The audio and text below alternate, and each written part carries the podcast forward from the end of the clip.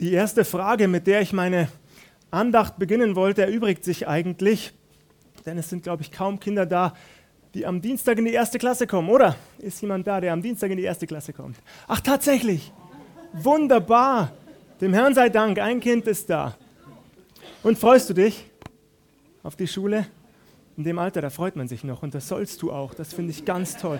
Wer, wer, von den, wer von den größeren Kindern oder Jugendlichen, jungen Erwachsenen, die am Dienstag wieder in die Schule gehen müssen, freut sich auf die Schule? Da hält sich die Begeisterung schon in Grenzen. André freut sich. Das dachte ich mir ehrlich gesagt und ich kann das auch sehr gut nachvollziehen. Das war bei mir natürlich nicht anders. Nach sechs Wochen Sommerferien, sechs Wochen Sonnenschein und Freibad und Biergarten oder was auch immer, ausschlafen, das darf man auf keinen Fall vergessen, da fällt es natürlich schwer, wieder in den Schulalltag zu starten. Ich kann das nachvollziehen. Und trotzdem hoffe ich, dass alle, die ab Dienstag in die Schule kommen oder wieder in die Schule gehen dürfen, sich grundsätzlich darauf freuen. Warum? Weil es ein Privileg ist, in die Schule gehen zu dürfen. Bitte schätzt einmal, wie viele Kinder und Jugendliche im Alter zwischen 6 und 17 Jahren auf dieser Welt nicht in die Schule gehen können. Was glaubt ihr? Schätzt einfach mal. 10 Millionen? Das ist viel zu wenig. Viel, viel höher. Immer noch zu wenig. Nein, das ist, das ist zu viel. Etwa ein Viertel.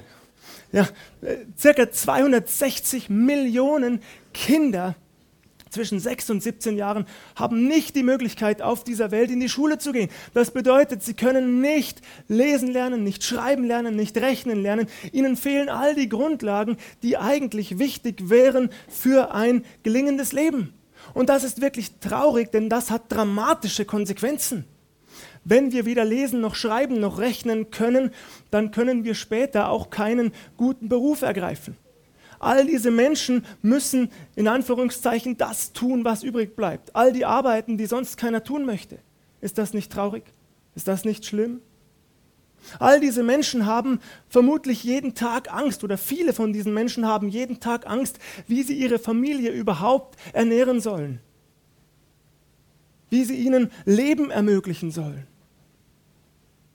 Wenn wir uns nicht bilden können, dann fehlt uns die Grundlage für ein gelingendes Leben. Deswegen ermutige ich uns alle dazu, insbesondere natürlich die jungen Menschen, dass wir froh und dankbar dafür sind, dass wir in einem Land leben dürfen, in dem wir dieses Privileg genießen, in die Schule gehen zu können. Kostenlos sogar, mehr oder weniger kostenlos. Das ist wunderbar. Und ich ermutige uns im selben Atemzug dazu, dass wir alle ein Leben lang Lernende bleiben, ob ihr es glaubt oder nicht. Obwohl ich nicht mehr die Schulbank drücken muss, ich lerne jeden Tag dazu. Jeden Tag. Beispielsweise, wenn ich ein Buch lese, ich lese unglaublich gerne und wann immer ich Wörter in diesen Büchern lese, die ich nicht verstehe, ob das nun Wörter aus fremden Sprachen sind oder irgendwelche Fachbegriffe, dann schlage ich ein Wörterbuch auf oder mittlerweile gebe ich es einfach bei Google ein, das ist viel leichter, und schaue nach, was dieses Wort bedeutet, denn ich möchte es verstehen. Ich möchte ja den Text, den ich lese, insgesamt verstehen können. Genauso ist es bei anderen Dingen, bei chemischen oder physikalischen Prozessen. Wenn ich die nicht verstehe, dann lese ich bei Wikipedia nach und hoffe, dass der Artikel richtig ist. Ja, aber ich bin nach wie vor ein Lernender. Ich möchte mehr und mehr wissen und ich finde das wertvoll. Warum ist das wertvoll, immer mehr wissen zu wollen? Weil wir auf einer Welt leben, die Gott für uns geschaffen hat dass wir sie genießen, dass wir sie erkunden, dass wir sie entdecken und dass wir sie mehr und mehr begreifen und verstehen können. Und deswegen mache ich uns Mut dazu, wirklich ein Leben lang Lernende zu bleiben. Aber vor allem auch nochmal für die Kinder und die Jugendlichen. In der Schule, da legt ihr die Grundlage für euer späteres Leben. Ja, wir lernen nicht für die Schule. Wahrscheinlich kennt ihr diese Phrase auch. Wir lernen nicht für die Schule, wir lernen für das Leben. Aber das stimmt ja tatsächlich. Wir lernen nicht für die Schule. Wir lernen weder für unsere Lehrer noch für unsere Eltern. Wir lernen für uns selbst und für unser Leben. Wir lernen dafür, dass wir auch im Leben vorankommen und etwas erreichen. Und das wünsche ich euch, dass ihr immer in diesem Wissen lernt. Ja, ich setze mir Ziele und um diese Ziele zu erreichen, lerne ich und bin bereit, Zeit zu investieren. Das ist mein Wunsch für euch. Und ich ermutige euch sogar dazu, dass ihr euch große Ziele steckt und große Träume. Das ist wichtig, groß zu träumen. Das ist nicht verboten. Es muss kein kleiner Traum sein. Manchmal, da habe ich das Gefühl, gerade in christlichen Kreisen, ich weiß nicht, wie es euch geht, dass wir immer zu Demut und Bescheidenheit aufgerufen werden. Wunderbare Werte. Bleiben wir demütig und bescheiden. Aber das heißt ja nicht, dass wir nicht groß träumen dürfen, nicht wahr? Dass wir uns nicht große Ziele setzen dürfen. Dass wir nicht dafür arbeiten dürfen, diese Ziele auch zu erreichen, diese Träume auch zu verwirklichen, nicht wahr? Ich bin froh, dass ich Eltern hatte oder immer noch habe, Gott sei Dank, die mich ermutigt haben, groß zu träumen, die mich unterstützt haben bei den Zielen, die ich erreichen wollte. Nicht alle Ziele habe ich erreicht. Fußballprofi wollte ich werden. Dann hätte Bayern München wahrscheinlich gestern nicht 2 zu 2 gespielt, wenn ich. Na gut, das ist Spaß beiseite. Dieses Ziel habe ich nicht erreicht. Aber als klar war, dass dieser Traum nicht in Erfüllung geht, da habe ich mir neue gesteckt. Neue Ziele gesteckt, neue Träume geträumt. Und das ist gut und richtig so. Und das dürft ihr auch. Und zwar egal welchen Alters ihr seid, übrigens. Setzt euch große Ziele, träumt groß und erwartet vor allem auch Großes von Gott. Was bedeutet das konkret? Machen wir das einmal ganz konkret. Vielleicht will hier jemand Fußballprofi werden, dann trainiere hart und werde es. Vielleicht will hier jemand Rockstar werden oder bekannter Musiker. André, du hast das Zeug dazu, da bin ich überzeugt. Dann übe weiter, präsentiere dich, werde berühmt zu Gottes Ehre. Das wünsche ich dir. Vielleicht ist hier jemand, der später Arzt werden will oder Tierarzt oder Astronaut oder Physiker oder Chemiker oder was auch immer. Nun dann lerne, lerne, lerne und erreiche deine Ziele. Daran ist nichts Schlechtes, ganz im Gegenteil. Ganz im Gegenteil. Es ist kein Problem. Gott hat kein Problem damit, wenn du groß und berühmt wirst. Überhaupt nicht und ich auch nicht.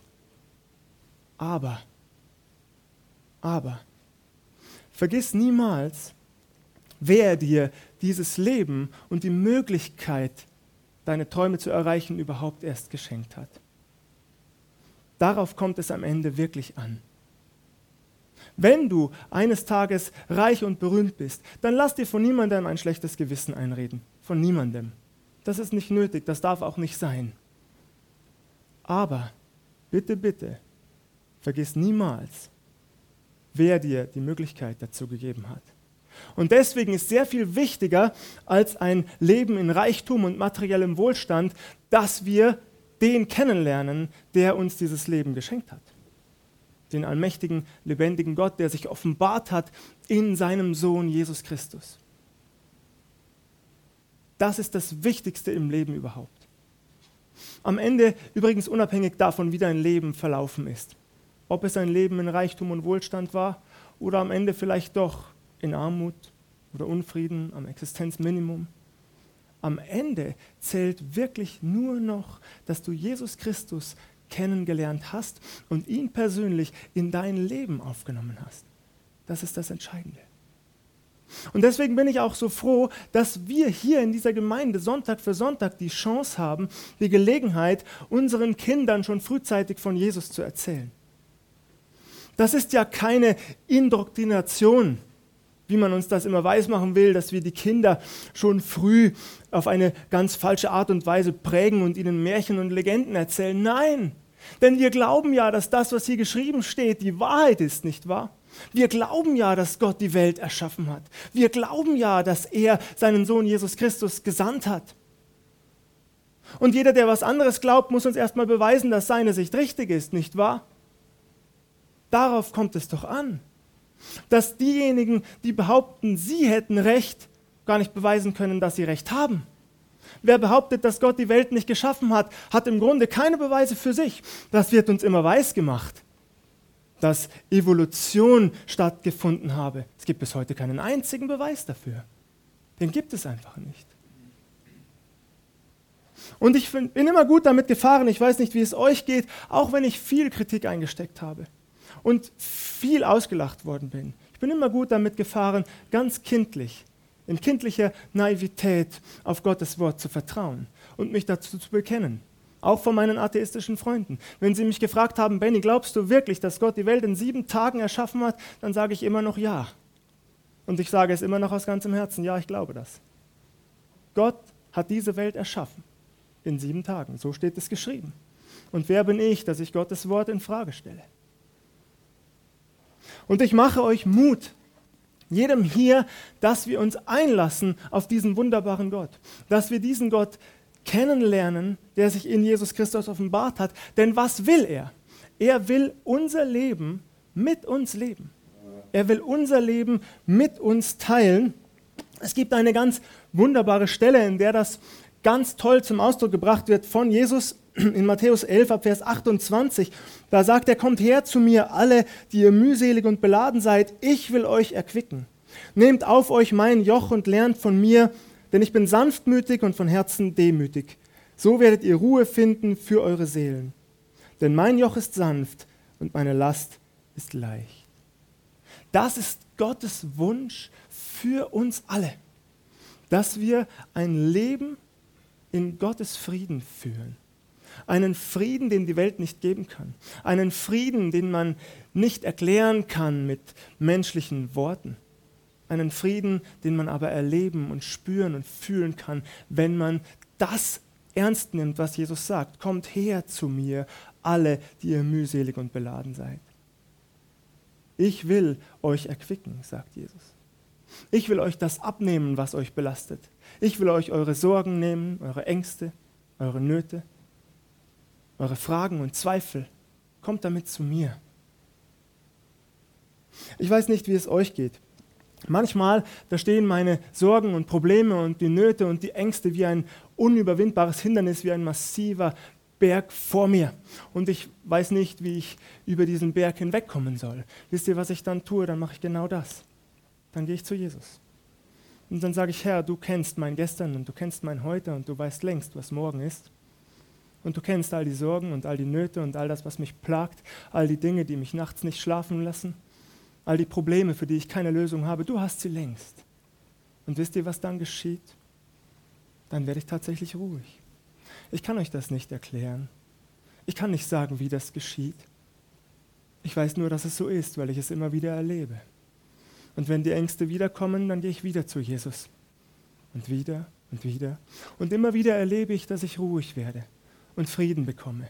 Das löst nicht alle Probleme. Und manchmal dauert es noch lang, bis Probleme gelöst werden. Und manche lösen sich auch nicht so, wie ich es gerne hätte. Aber der, die Ruhe und der Frieden, den Jesus verspricht, den darf ich jedes Mal spüren und jedes Mal erleben. Und dafür danke ich ihm und dafür lobe ich ihn und dafür preise ich ihn. Und ich mache euch Mut, das muss man erleben. Geht zu Jesus mit dem, was euch umtreibt, mit dem, was euch belastet. Lernt ihn kennen als der, der er ist. Der einzig wahre Gott, der uns ein Leben schenken will in seiner Ruhe und in seinem Frieden, dem wir alles anvertrauen dürfen. Und dafür ist gar nicht viel nötig. Du musst nicht irgendwo in die Wüste gehen, um eine Begegnung mit Gott zu erzwingen, in Anführungszeichen. Du musst nicht vier oder sechs Wochen fasten, um ein besonderes Erlebnis mit Gott zu haben. Nein, was musst du tun? Es ist ganz einfach. Alles, was du tun musst, ist zu sagen, Herr Jesus, hier bin ich. Komm in mein Leben. Das reicht. Es ist nicht mehr nötig. Jesus ist jetzt hier. Er ist jetzt da. Und wenn du merkst, dein Leben mit all seinen Sorgen und Ängsten und Problemen, es wächst dir über den Kopf, dann geh zu Jesus und sag, ich bin jetzt hier vor dir, ich öffne dir die Tür meines Herzens. Jesus sagt, ich stehe vor der Tür deines Herzens und ich klopfe an. Und alles, was wir tun müssen, ist aufzumachen. Das ist ganz einfach. Sag ja, Jesus, ich nehme dich jetzt an. Und möglicherweise läuft das ohne große Special Effects, ohne Lichtshow, ohne großes Brimborium und ohne lauten Knall. Jesus kommt manchmal ganz, ganz leise und unscheinbar in unser Leben und er verändert es gewaltig. Willst du das erleben? Jesus sagt, kommt her zu mir alle, die ihr mühselig und beladen seid, ich will euch erquicken. Das dürfen wir erleben. Und dann sagt er, und das ist schön, finde ich, lernt von mir. Jesus sagt, lernt von mir. Nicht unbedingt in der Schule, können auch von Jesus lernen. Und das ist sogar noch wichtiger. Als seine Jünger ihn begleitet haben, jahrelang, da waren sie Tag und Nacht um ihn herum, haben all das mitbekommen, was er gesagt hat, was er getan hat, all die Wunder, die er gewirkt hat. Blinde konnten wieder sehen, Lahme wieder gehen und springen und tanzen, Stumme wieder reden und singen, Taube wieder hören. Die Jünger haben das alles mitbekommen. Sie haben das förmlich in sich aufgesogen. Sie haben gelernt von Jesus. Und als er dann in den Himmel aufgefahren war, da sind sie in die Welt hinausgegangen und haben genau das Gleiche getan gelernt und umgesetzt, was Jesus ihnen beigebracht hatte, zu seiner Ehre, aber auch zum Wohle der Menschen. Und auch hier möchte ich uns abschließend Mut machen. Den Kindern, den Jugendlichen, aber auch uns Erwachsenen lernen wir immer wieder von Jesus. Das bedeutet, lesen wir in seinem Wort, richten wir uns auf ihn aus, schauen wir uns sein Leben an. Was hat er gesagt? Wie hat er gewirkt? Lernen wir von ihm und tun wir das ebenso. Und das Schöne ist ja, Jesus hat oft ganz anders gehandelt, als wir gehandelt hätten, nicht wahr? Und da, glaube ich, sind wir alle Lernende. Wenn ich sehe, wie Jesus mit Menschen umgegangen ist, wie geduldig und liebevoll er war, dann merke ich, ja, hier bin ich tatsächlich ein Lernender. Und dann stehe ich vor Jesus und sage, ja, Herr, ich will gerne von dir lernen. Und wirke das durch deinen Heiligen Geist in mir. Ich will lernen von dir. Und dann will ich in die Welt gehen ausgesandt durch dich und begabt durch dich und will das tun, was du getan hast, zu deiner Ehre und zum Wohle all der Menschen, denen ich begegne. Willst du das auch? Dann bleib zeitlebens ein Lernender von Jesus Christus. Amen.